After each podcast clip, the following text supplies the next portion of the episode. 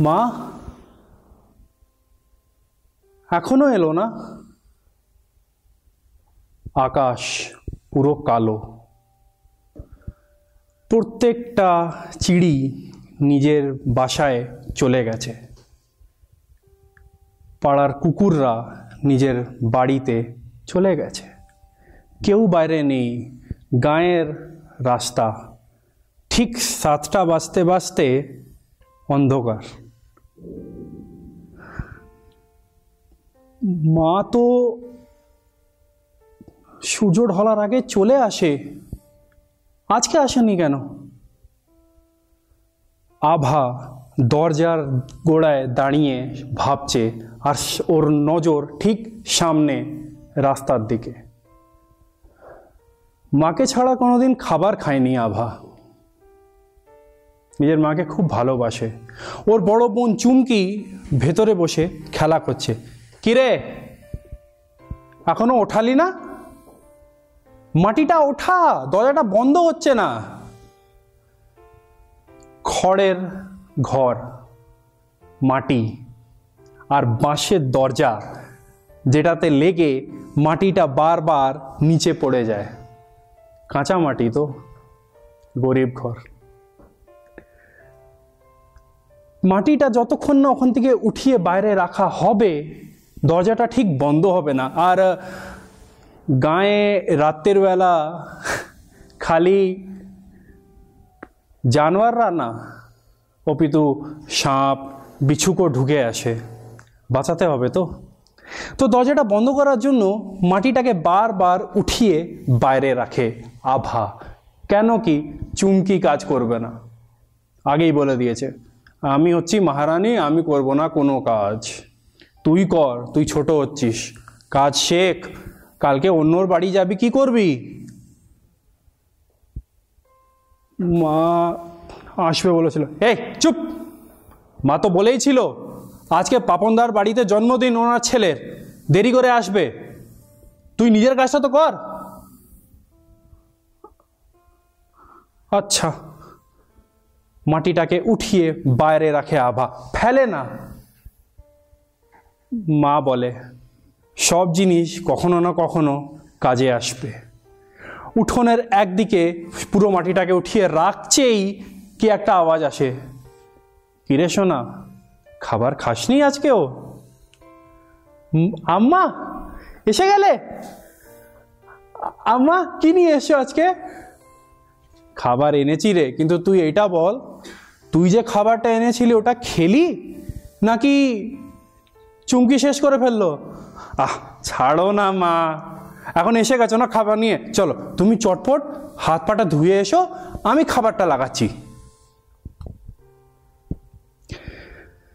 আম্মা আর ওনার দুটো মেয়ে, চুমকি আর আভা, লোকেদের বাড়িতে কাজ করে নিজের জীবনযাপন করে।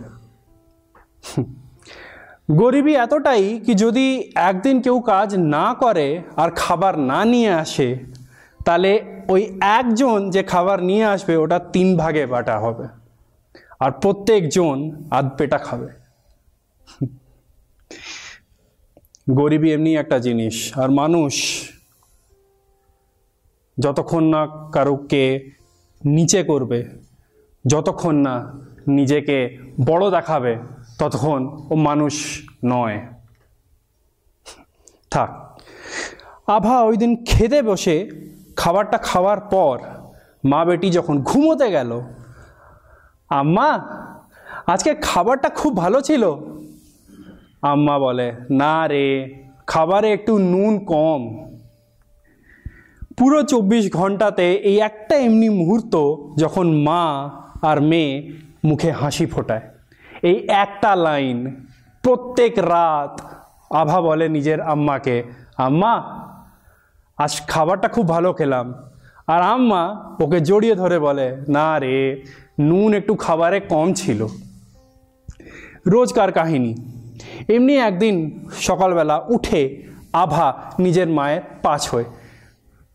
আজ ওর জন্মদিন। আম্মা আজকে তো তুমি বলেছিলে জলদি আসবে? হ্যাঁ রে পাপনদাকে বলেছিলাম, কিন্তু ওনার বাড়িতে কিছু হচ্ছে ওধায় আজকে। দেখি বলে তো চি মালকিনকে, জলদি চলে আসব। তুইও জলদি চলে আসিস, আর শোন, পুরো খাবারটা চুমকিকে দিয়ে দিস না, একটু রেখে থাক। আরে আম্মা, কোনো ব্যাপার নেই, ও তো আমার বোন। আর যদি আমি খাবার না নিয়ে আসি তাহলে? খাবি না? আচ্ছা ঠিক আছে ঠিক আছে ঠিক আছে, আমি দেখব আমি দেখব। বলে আম্মা নিজের ঘরের দিকে আর আভা নিজের ঘরের দিকে চলে যায়। আভা জলদি ফিরে আসে সেদিন। ফিরে এসে দেখে চুমকি নিজের বাড়িতে বন্ধুদেরকে নিয়ে লুডো খেলছে। কিরে, তুই কাজে গেলি না? আজ আবার খাবার আনিসনি? ও ও, আমার পেটে ব্যথা করছিল। শোন আমাদের খিদে পেয়েছে। তুই কি নিয়ে এসছিস? খাবারটা পুরো খাস না, আম্মা বারণ করেছিল। একটা কাজ কর পায়েসটা অন্তত রেখে দে। ওহো, কতবার বোঝাই তোকে। আম্মা যে খাবারটা নিয়ে আসবে তুই গিলবি তো। তা আমাকে এখন তো খেতে দে। মুখ পুড়ি। বলে ও খাবারটা পুরো নিয়ে নেয়। ও শোন শোন, রেখে দে, একটু পায়েসটা আরে কি মেয়েরে বাবা? নিজের মায়ের জন্যও ভাবে না। অদীক্ষেতা। পুরো খাবার শেষ। আভা এবার নিজের আম্মার রাহ দেখছে কি আম্মা কখন আসবে আর ওরা বসে খাবার খাবে। ওদিকে আম্মা কাজ সব শেষ করে মালকিনের ঘরে ঢোকে কি এবার মালকিন খাবার দেবে আর ওই খাবারটা নিয়েও বাড়ি যাবে। মালকিন, কাজ সব হয়ে গেছে। আসি তাহলে। মালকিন তখন চানাচুর আর চা রেখে হাতে রবীন্দ্র ঠাকুরের বই নিয়ে রবীন্দ্রসঙ্গীত শুনতে শুনতে চা খাচ্ছেন। কিচ্ছু বললেন না। দু তিন মিনিট অবধি দরজার গোড়ায় দাঁড়িয়ে থাকল আম্মা। যখন দেখল কি কোনো কোনো সাড়া শব্দ নেই। ও পল্টায়, বাড়ি যাওয়ার জন্য খালি হাতে। কিন্তু তখনই মনে পড়ে, আজকে তো আভার জন্মদিন।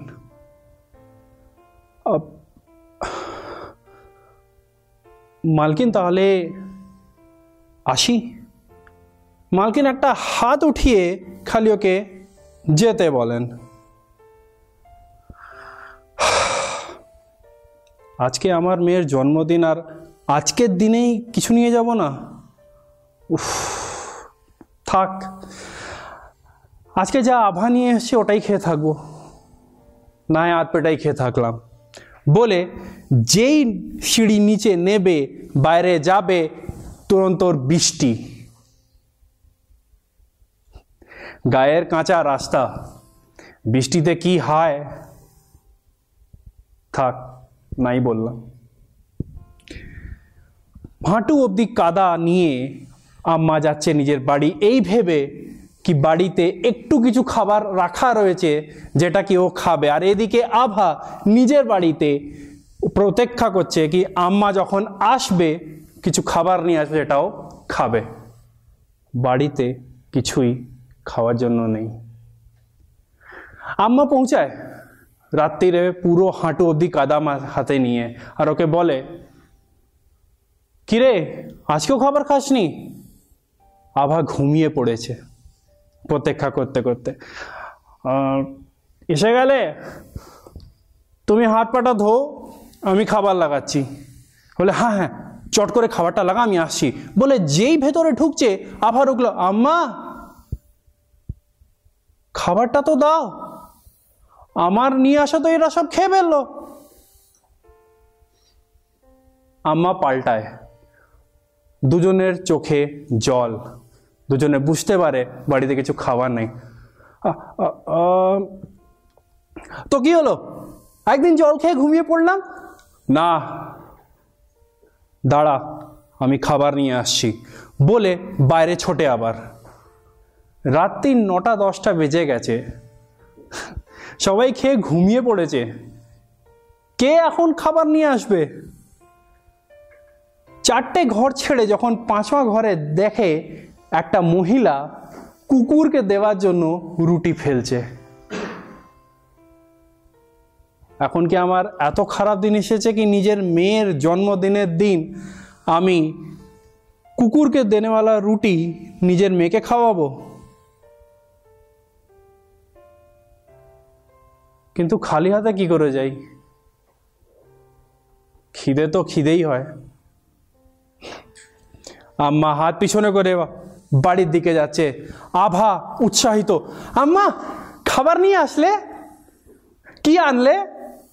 আম্মা নিজের হাতটা আগে করে দেখায় দুটো কাদা মাখানো রুটি। কাদাটাকে ঠিক করে হাত দিয়ে বারবার, কিন্তু কিছু হয় না।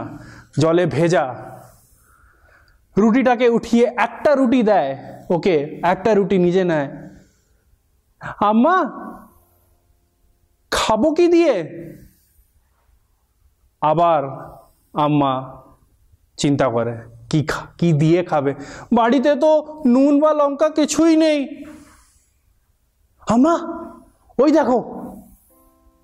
আম্মা আর আভা ঠিক উঠোন গড়ার দিকে তাকায়, যেখানে কিছু রাখা আছে। ওরা এখন অবধি যায়, নিচে বসে। ওখানে রাখা ওই মাটি। মাটিটাকে ওঠায়, এক এক করে ওই রুটিটাতে লাগায় ভালো করে। ওটাকে রোল করে ভালো করে আর খেতে শুরু করে। দুজনের চোখে জল, কিন্তু এক অপরকে বোঝাতে পারছে না, কিছুই। বলতে পারছে না, কিছুই। আম্মা বলে, সেই দিন, রাত্রিরে খাবার খাওয়ার পর ওটা বিছানা লাগাবার টাইম তোকে কিছু দিতে পারলাম না রে। ক্ষমা করিস। আরে আম্মা, কোনো ব্যাপার নেই। জানো, আজকে খাবারটা খুব ভালো খেলাম। আম্মা কাঁদতে কাঁদতে ওকে জড়িয়ে ধরায় বলে, না রে, আজকে খাবারে নুন একটু কম ছিল।